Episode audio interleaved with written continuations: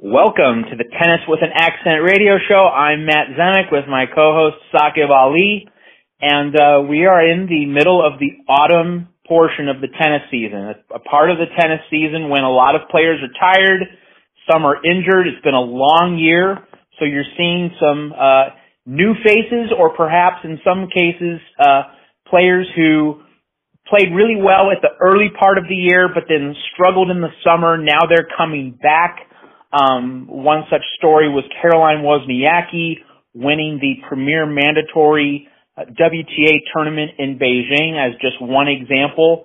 Uh, the men uh, also finished up their tournament in Beijing as well as a companion tournament in Tokyo.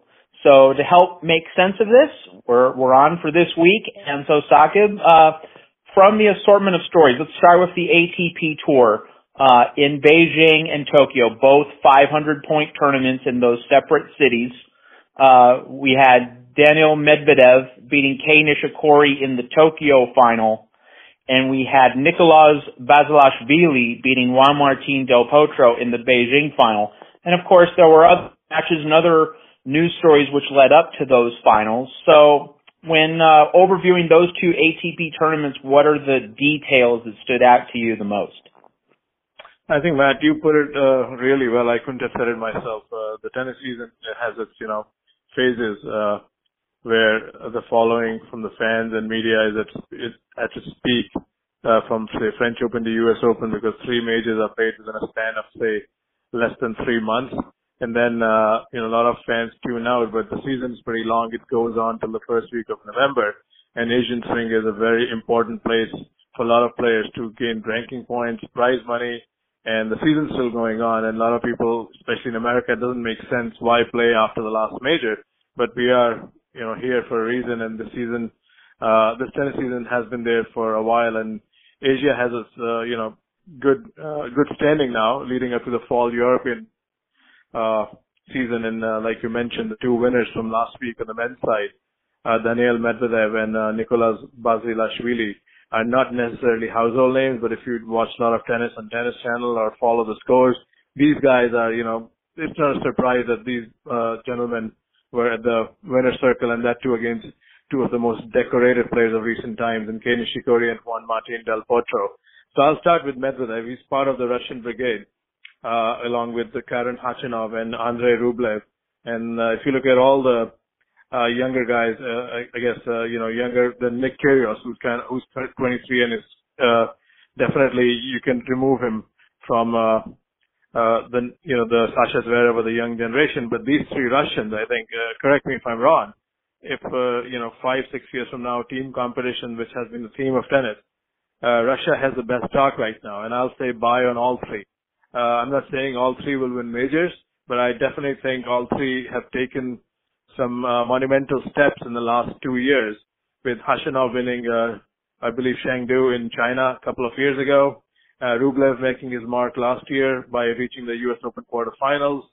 Medvedev again, uh, you know, has played in patches, but uh, this year, you know, he's already won, I think, more than 30 something matches and uh, winning over Nishikori in Japan is, is, is a tough task. So Medvedev is uh, kind of a very crafty player and uh, you can probably add more to him on, on, on his skills.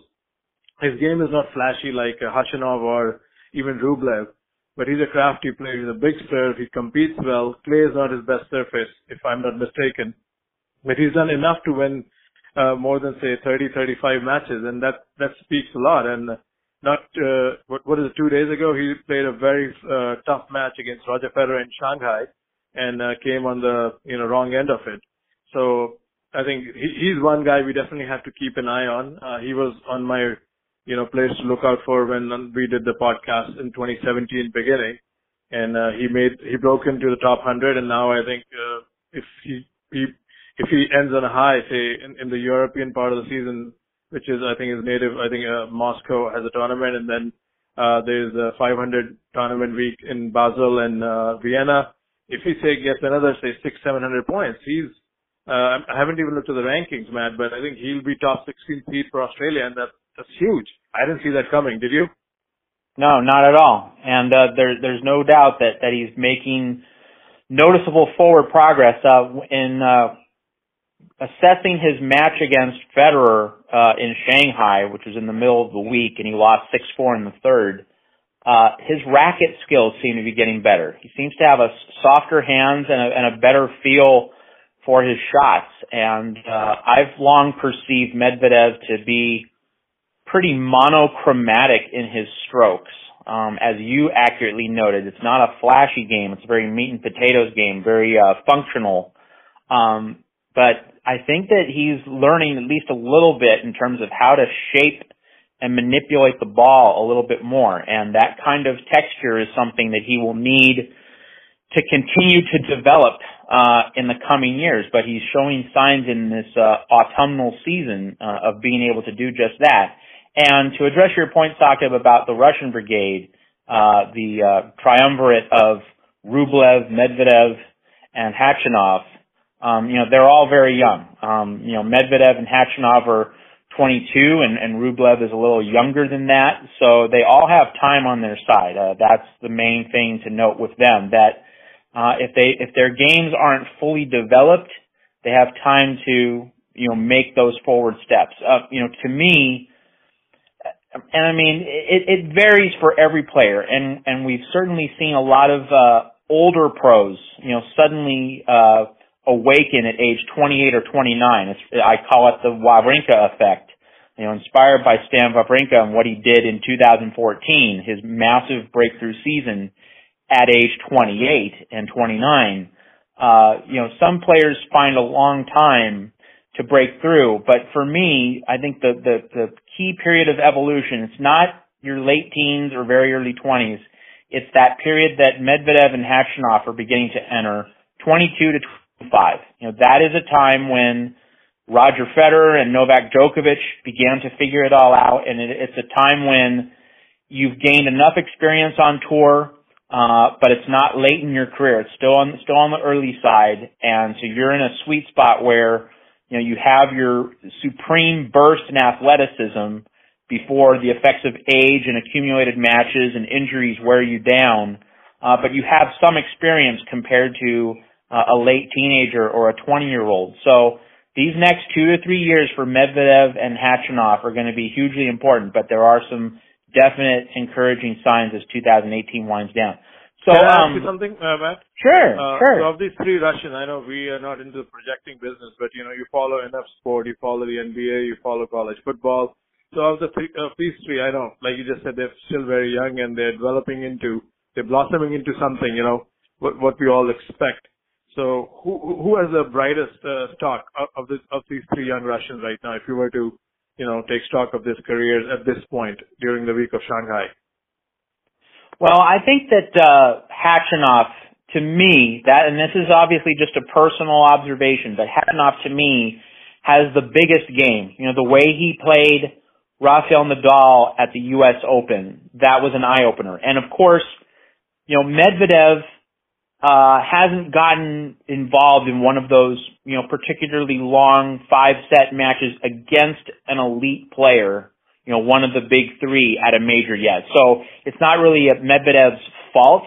It's just that he hasn't had that experience yet. Khachanov did, and he comported himself pretty well. So just having that small uh, sample size to go off, you know, showed me that Khachanov can sustain a high level of tennis against an elite player in a big situation, and then if he makes, you know, modest enhancements to his game, he can reach that higher level. To just offer a comparison, Saqib, you know, Rublev played Nadal at the 2017 U.S. Open, and he got absolutely dismantled in the quarterfinals. Uh, there was nothing that he showed which, you know, showed, which indicated to me that he's ready to go to the next level. Now, having said that, Rublev is a couple years younger than Khachanov is. So of course he will be a little bit more behind in his development. But nevertheless, going on what we have seen, uh, I think that Khachanov has a bigger, more imposing game than Medvedev or Rublev, and that he has the most upside. But you know, to to say that uh, what somebody shows at age 22 is definitively what uh, that person is going to show at age 24 or 25 or for the rest of, the, of a career, that's obviously premature. But right now, at this stage, that would be my answer. So, um, having answered that question, Saqib, I'd like to throw this back to you. Um, when you size up the Russian brigade and you've you know taken stock of those three players, where does Nicholas Basilashvili uh, fit in? You know, he's from one of the former breakaway Soviet republics, the Republic of Georgia.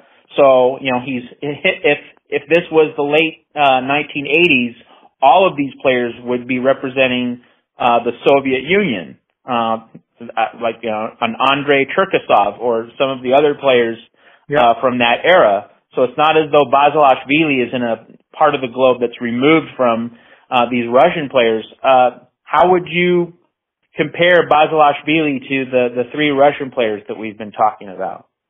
Uh, I think it just illustrates the point you just made because tennis is becoming a man's sport and, you know, gone are the days of a young Boris Becker or a young Pete Sampras, you know, coming through or even a young, young Joachim Johansson. You know, those things seldomly happen. Uh, players hit their groove in the late or, or sorry, mid to early 20s and then they blossom into a Stan Wawrinka or, you know, a Marin Cilic, you know, Kevin Anderson, and there's in, enough examples.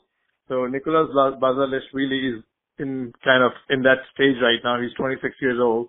And to be honest, uh, Matt, you know, you and I follow our tennis. I can't speak for yourself, but I do.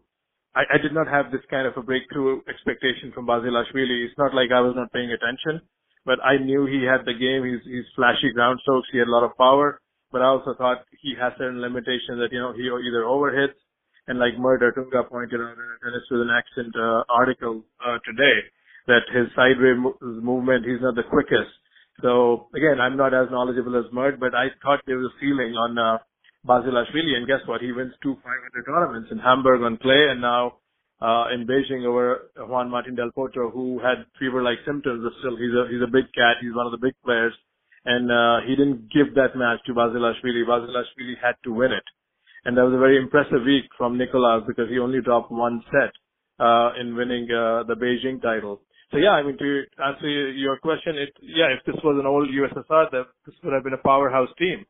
Of course, now Davis Cup is going to be something else, and we've talked about it. But yeah, I, I didn't see the rise of Basilashvili. I mean, I paid attention to him. I watched a lot of his matches, but to, to be honest, he just snuck upon me. So I don't know if you saw this coming, and, and his growth and progress. And, uh, I think he's a legit, uh, top 25, if not top 20 guy next year because he definitely you know, likes to compete and, uh, we'll see a lot of him. And again, you know, injury is a big concern for most players. If, uh, that, if he stays healthy, I, I think we, we will see this name doing a lot of rounds in, in the later stages, you know, second weeks of majors next year.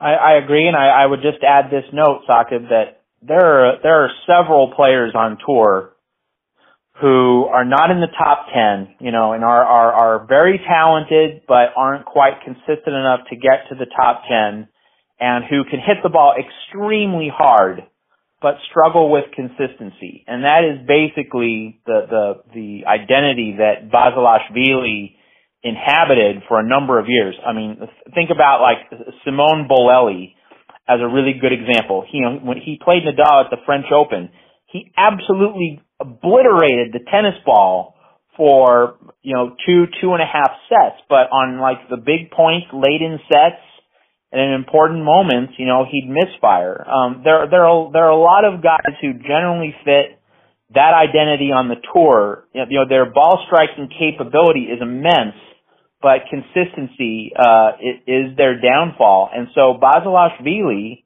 uh has shown signs of beginning to overcome that limitation. You know, that he, if he harnesses his strokes and he becomes a little bit better at that very elemental skill of, you know, being able to pick your spots properly, to, you know, to know when to go for a big shot, to know when to hit that slice backhand to reset the point and bide your time, you know, to know when to hit a, a, heavy top spin just to kind of gain leverage and court positioning he, that that process of figuring out when to hit a certain kind of shot and thereby you know hit the really big ball at exactly the right time in exactly the right place. Basilashvili is making forward strides there, so that is the encouraging part for him. And and and uh, just to reference Mert Ertunga's article at tennisaccent.com on our website, uh, Mert thinks that Basilashvili is capable of making the top 15 in 2019. So that that would be hmm. uh, a great achievement for him.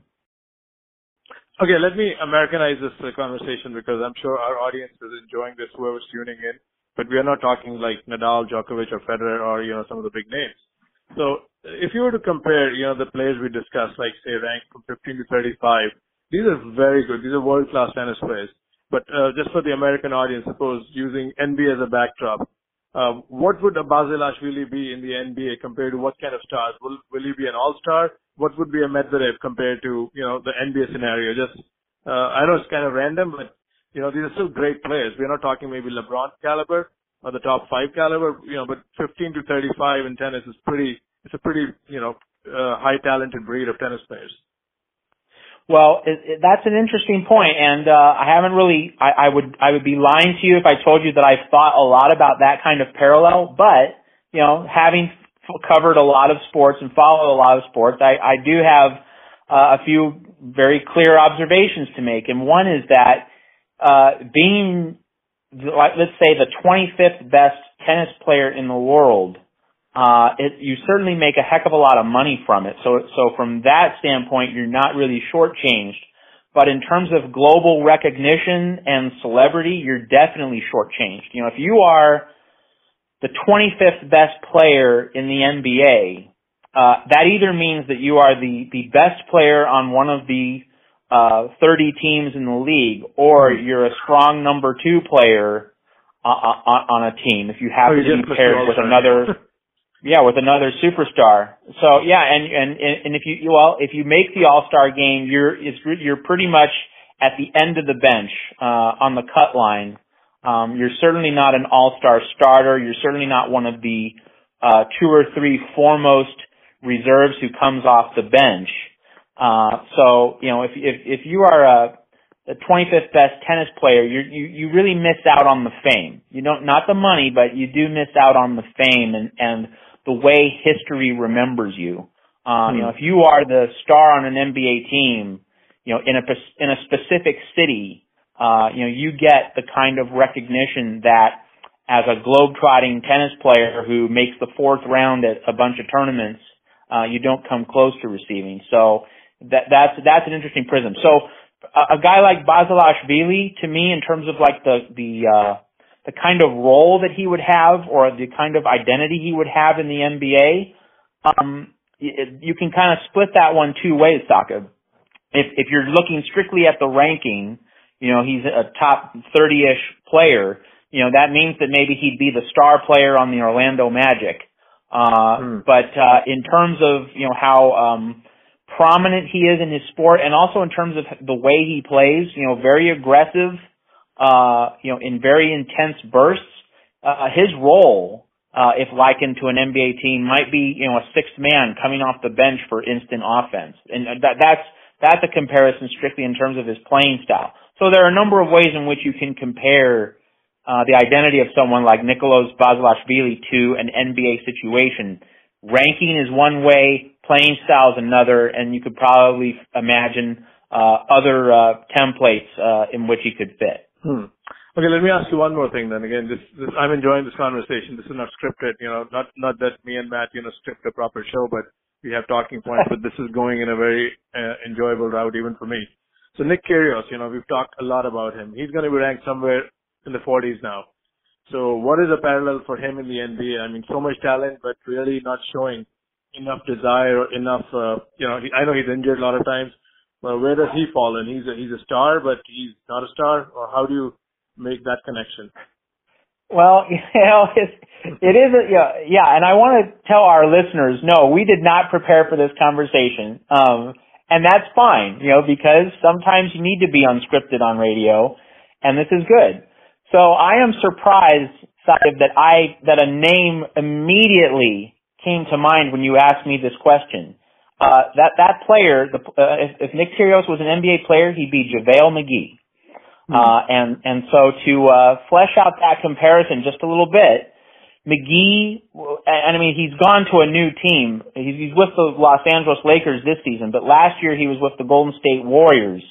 And he was a guy who would not play long minutes and he did not play very much in the playoffs at all because his defense just wasn't good enough uh, against the Houston Rockets when the Warriors played in the Western Conference Finals.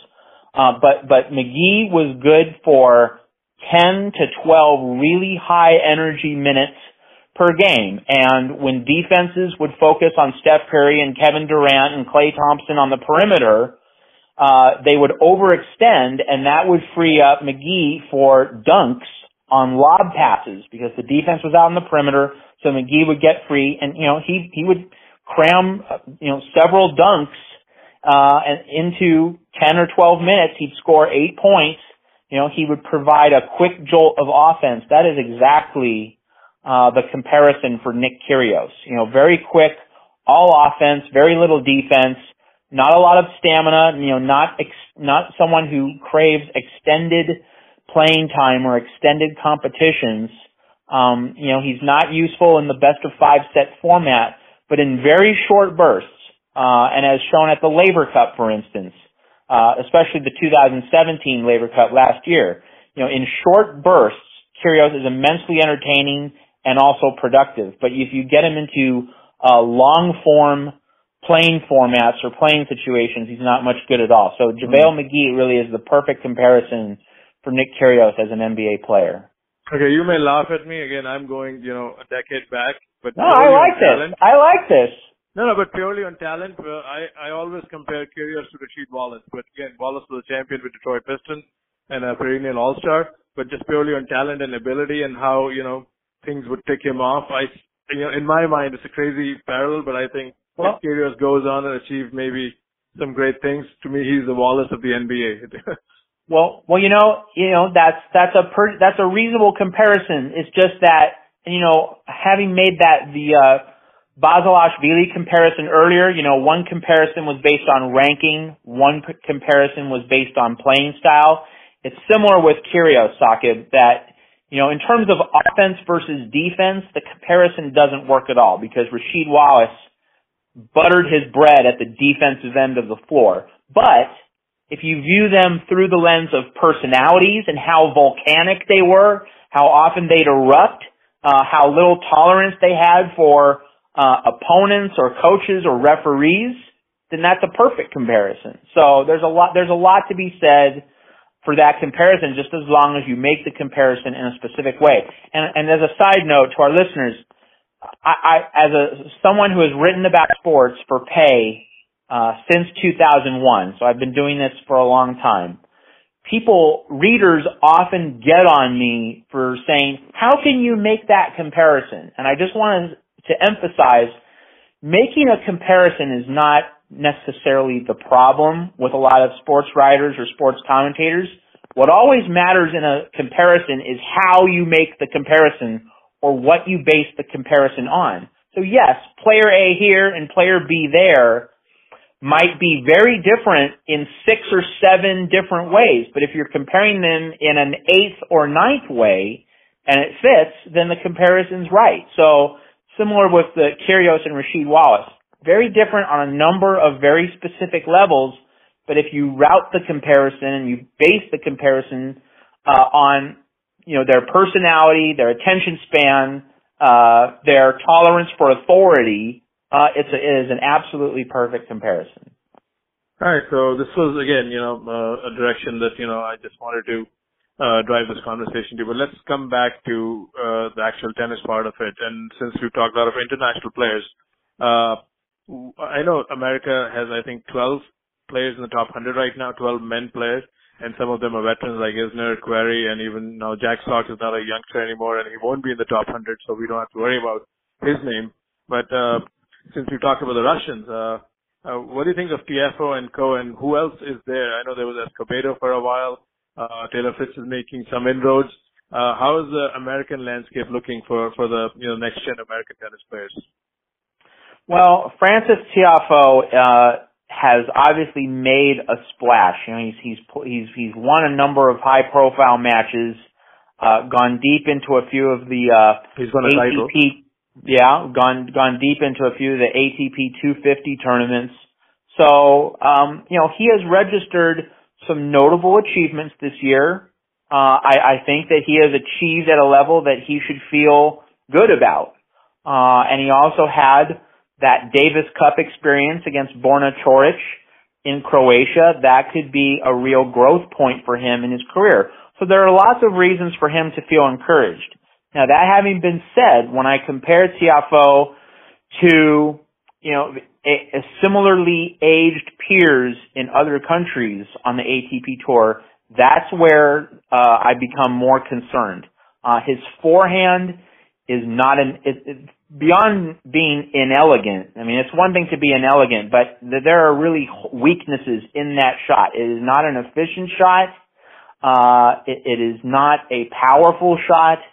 Uh, it, it is a ground stroke which you know has flawed technique and can be and will be exposed if he doesn't improve that in 2019. So while I see definite forward strides and, and while Tiafoe is definitely a work in progress, hardly someone whose identity is, you know, complete. You know, his story has not been written. It is only beginning to, to unfold. Nevertheless, that forehand is such a huge concern for me in terms of his ability to become, uh, let's say a, you know, a, a steady quarterfinal, semifinal level player at important tournaments. That is something that he and his team really need to shore up going into the off season. Any other guys that you think will, you know, join this conversation soon? I know they're all very young. Reilly Opelka made a splash. Uh, now we, we don't see his name in the main draws.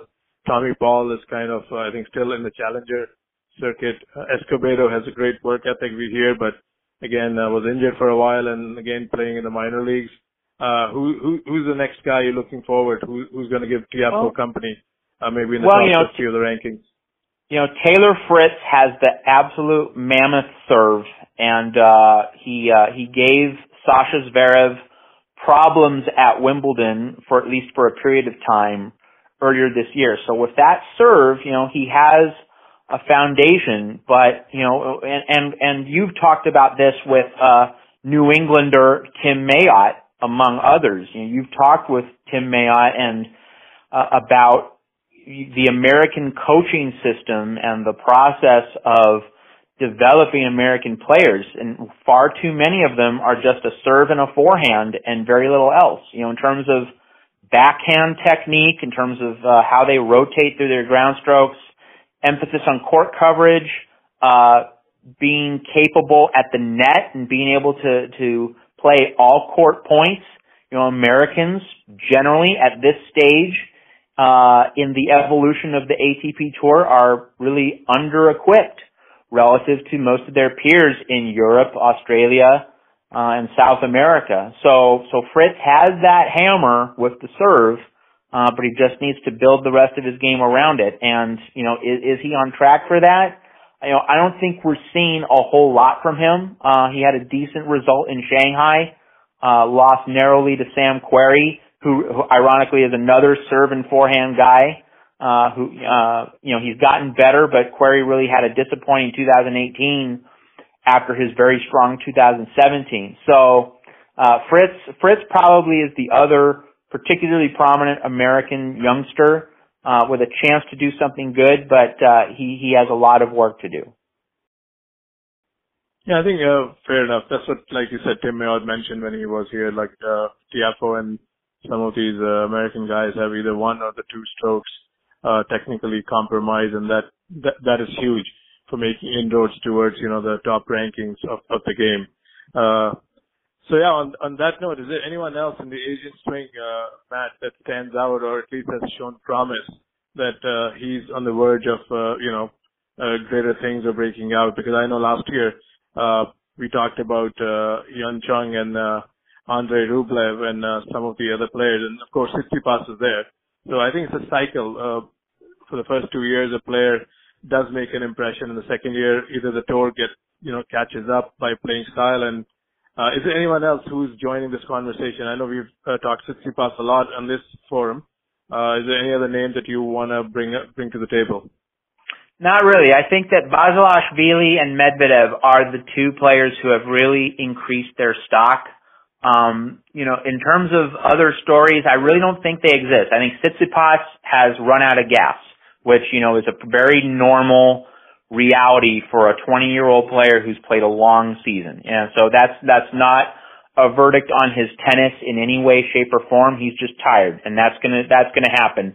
That happened last year with Sasha Zverev. He also ran out of steam in October and early November. Um, you know, Borna Coric has done some good things. He's, uh, you know, advanced a few rounds in Shanghai as we're recording this podcast, but um, you know, he beat Juan Martin Del Potro because Del Delpo had a knee problem and was carrying around uh, the the illness that he uh, developed when in Tokyo.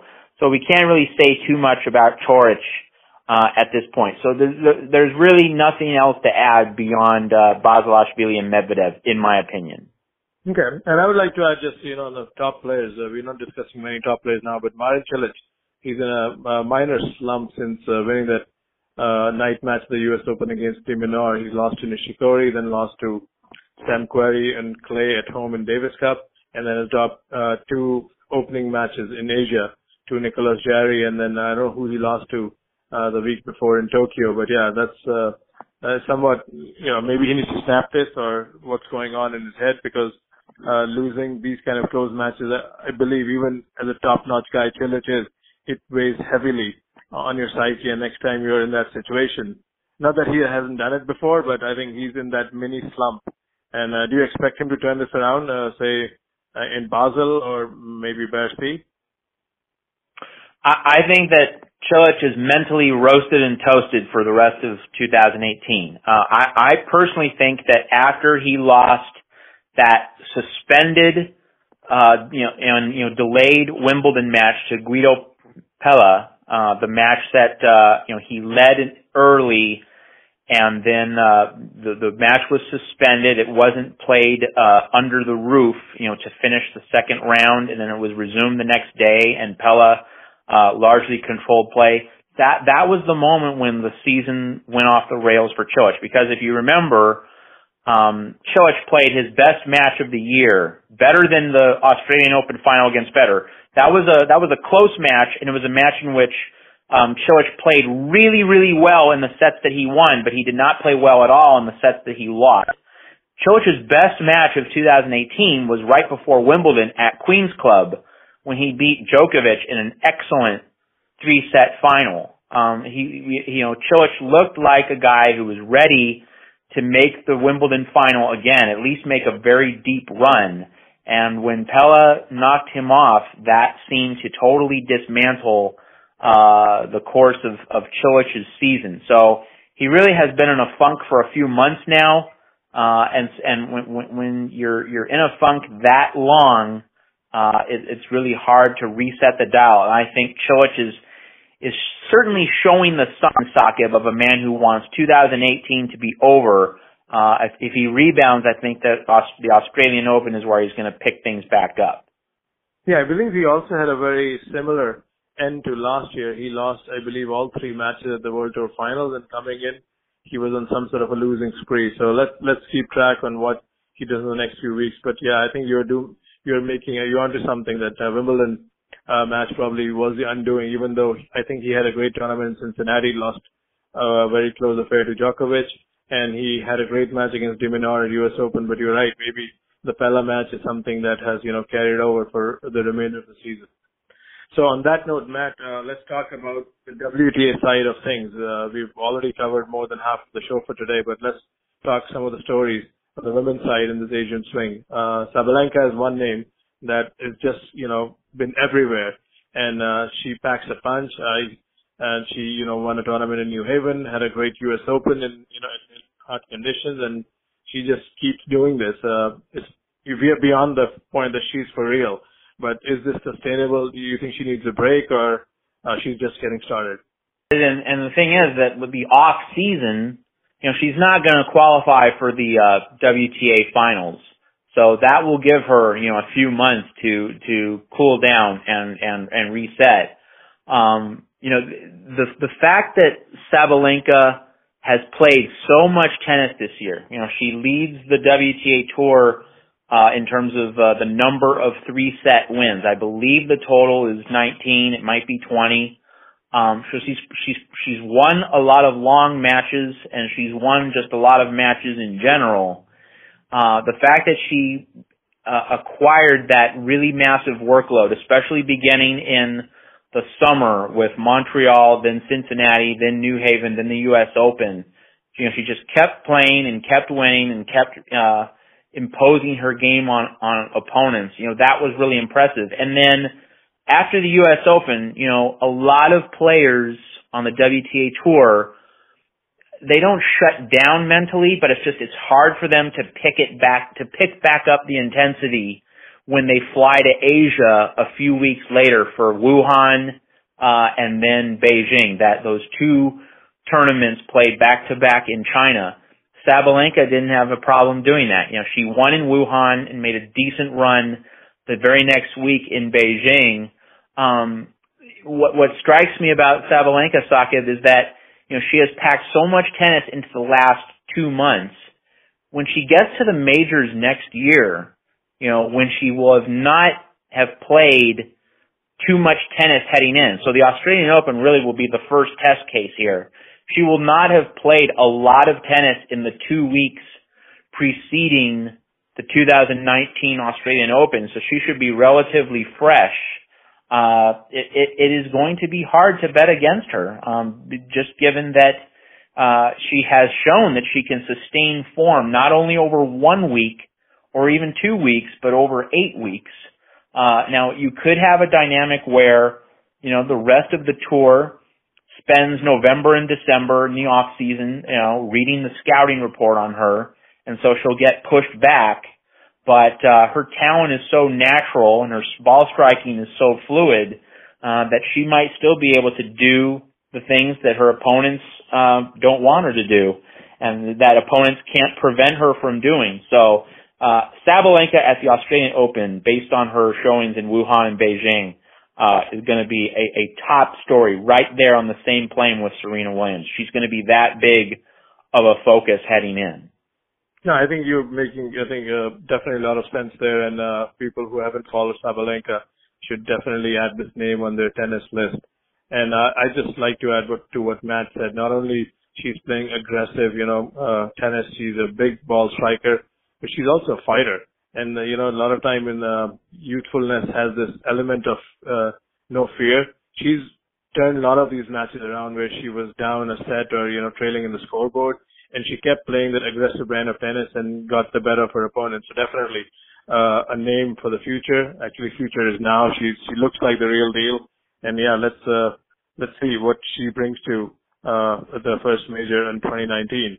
Uh, when we're talking about the first major, uh, it was, uh, it seemed like, you know, not too long ago, Caroline Wozniacki finally got over the hump. And throughout the year, she had, you know, her ups and downs after that, but she did have a pretty good Asian swing, man, didn't she? Absolutely. And you know, the, the, the main thing to remember with Wozniacki is that ever since Wimbledon, she has been injured. Uh, from, from Wimbledon through the U.S. Open, she was battling injuries. Her, her legs were often wrapped. Uh, interestingly enough, she lost to Sabalenka in Montreal. Uh, and, and that was a day when, when, you know, she was not in very good physical condition. If you also recall, Saqib, those, those tournaments, uh, in Canada, Montreal and Toronto were both delayed a lot by rain, and so Wozniacki had to do a lot of waiting, uh, which really, you know, did not, which added to her discomfort.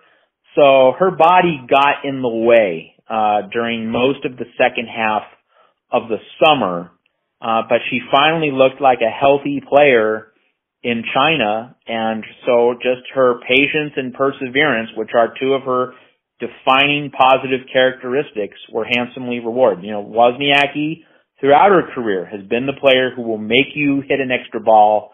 You know, she'll run down the extra shot uh, she simply does not concede points.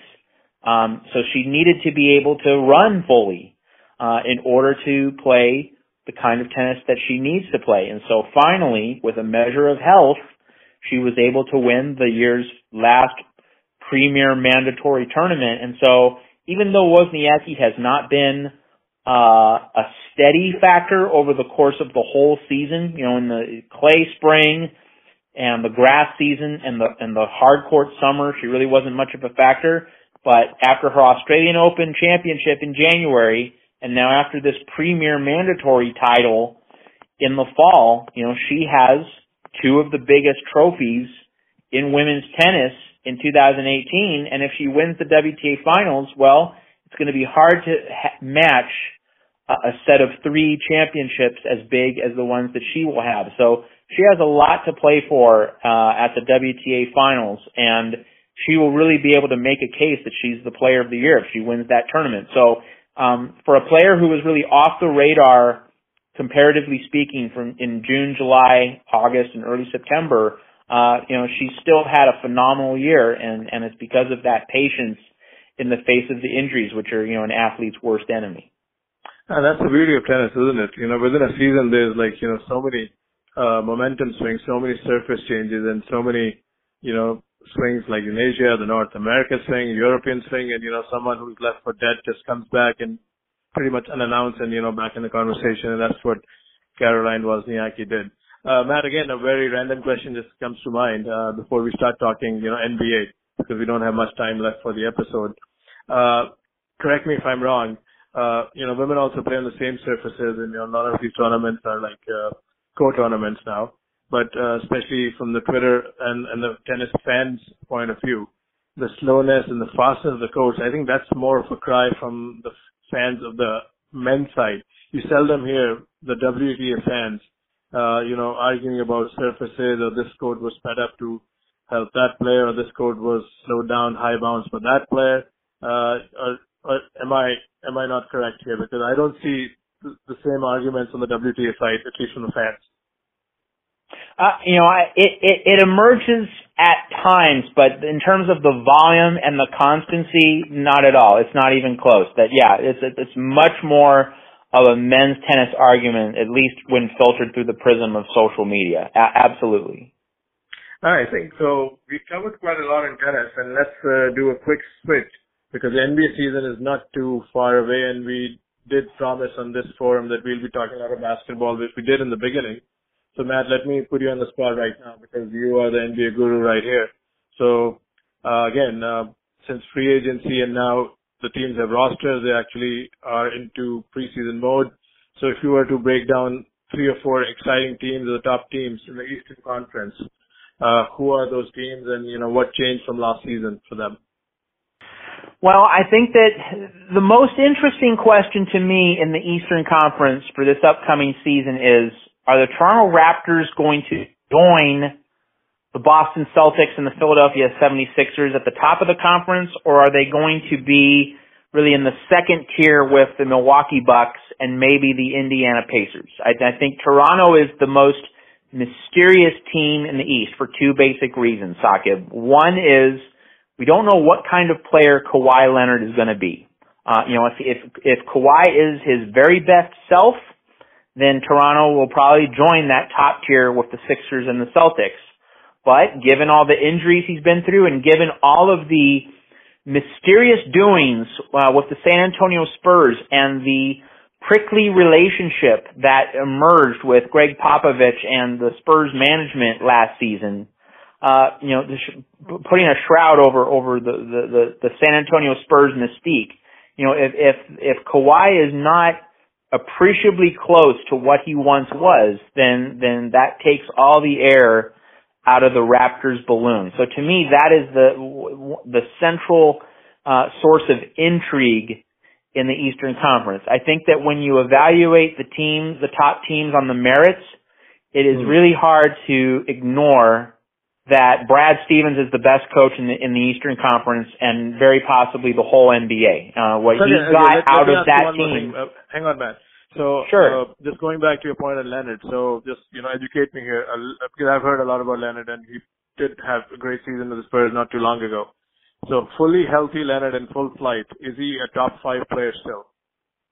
Oh, it, fully healthy and in full flight. There's no question he's a top three player. You know, he here's here's a, a, key point to realize about um, Kawhi Leonard in comparison to LeBron James.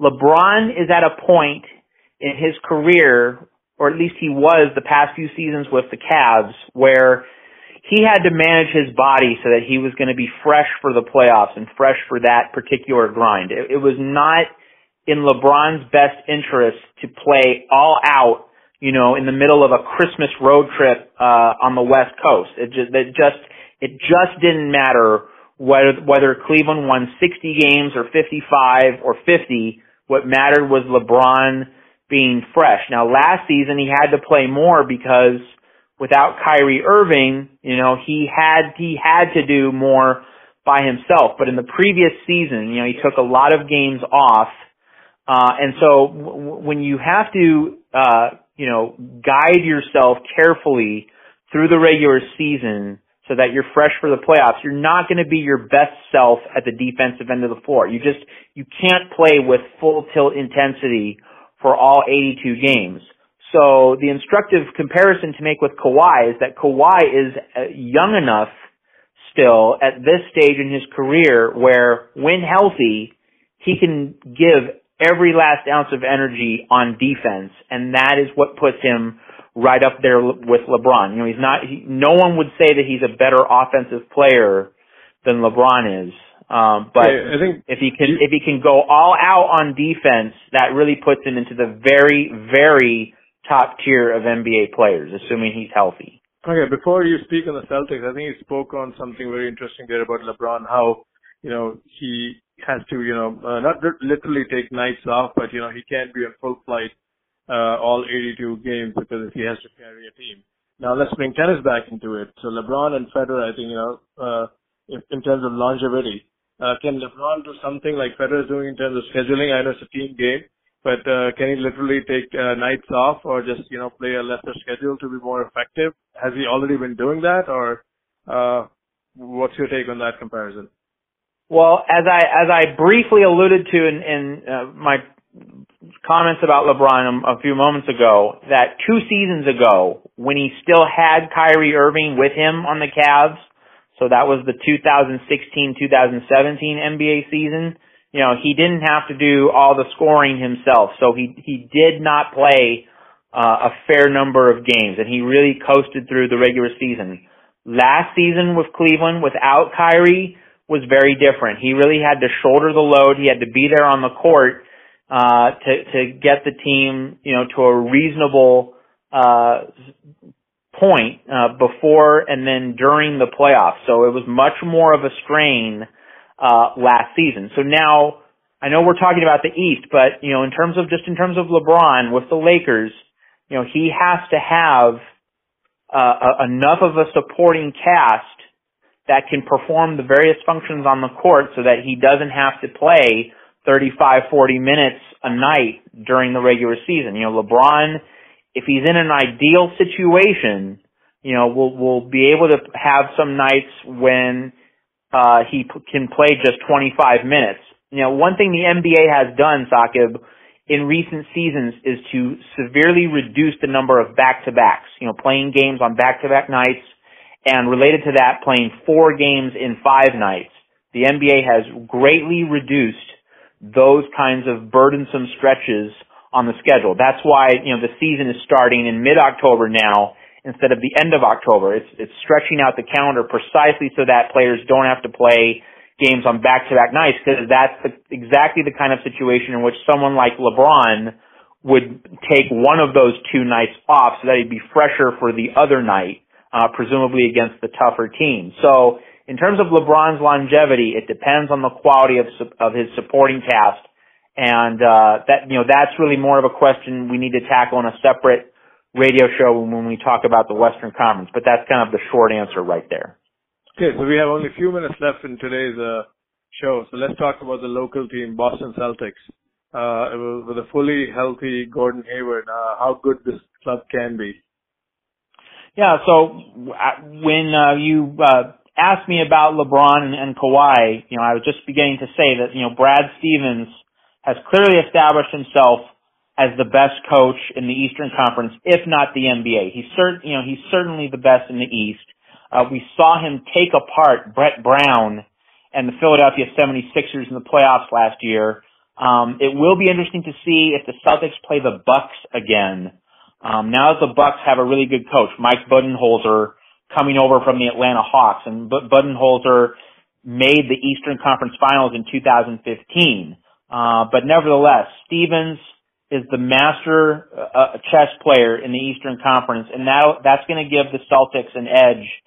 It come playoff time, so it's really hard to see how Boston won't be in the Eastern Conference Finals, assuming that Hayward and also Kyrie Irving uh, can remain healthy. But the thing, you know, the thing to emphasize with the Celtics, uh, you know, this is the age of interchangeable positional basketball. You know, it's not the age where you had a classic big man and a classic power forward and the, the spots one through five on the court, uh, were, you know, easy, easily distributed and didn't really change very much. Today that's, that has been completely obliterated where you have smaller guys playing center, uh, you, you have various height and length combinations on the court, and so the Celtics have a lot of interchangeable medium-sized players who can take on multiple defensive assignments. You know, like Marcus Smart is the Celtics answer to what Draymond Green is for the Golden State Warriors. So you, when you have these